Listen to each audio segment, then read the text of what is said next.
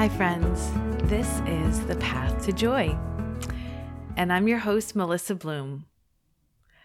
I remember when I was just married, I was 24, and I was living with my husband in the suburbs. We still live in the same house, same husband.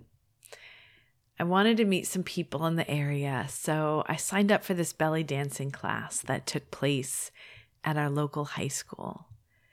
I can't say I remember very much of what was taught, but I remember feeling jealous. I looked around at all these high school kids. They could do or be anything. There was no set path laid out in front of them. And I was jealous. How crazy. I was a happy newlywed. I had chosen this life. I really wanted this life. And all of a sudden, I felt like my buffet of life options was shrinking. When I think about 24 year old me, I kind of want to give her a hug because what she couldn't appreciate was that this feeling that the window of possibility was closing was just an illusion, all perception. It was a story that I was telling myself. So, who am I? I'm the author of the book, The Path to Joy. I'm an energy teacher.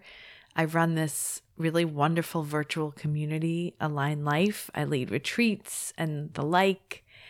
And I'm a mom to three beautiful boys.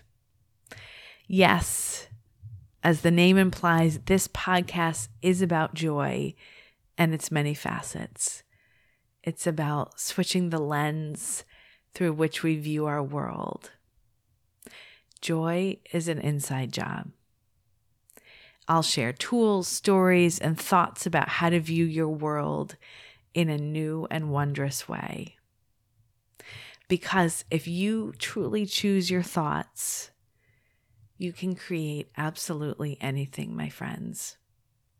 So, Join me every Tuesday and Thursday on the podcast app of your choice and enjoy the journey.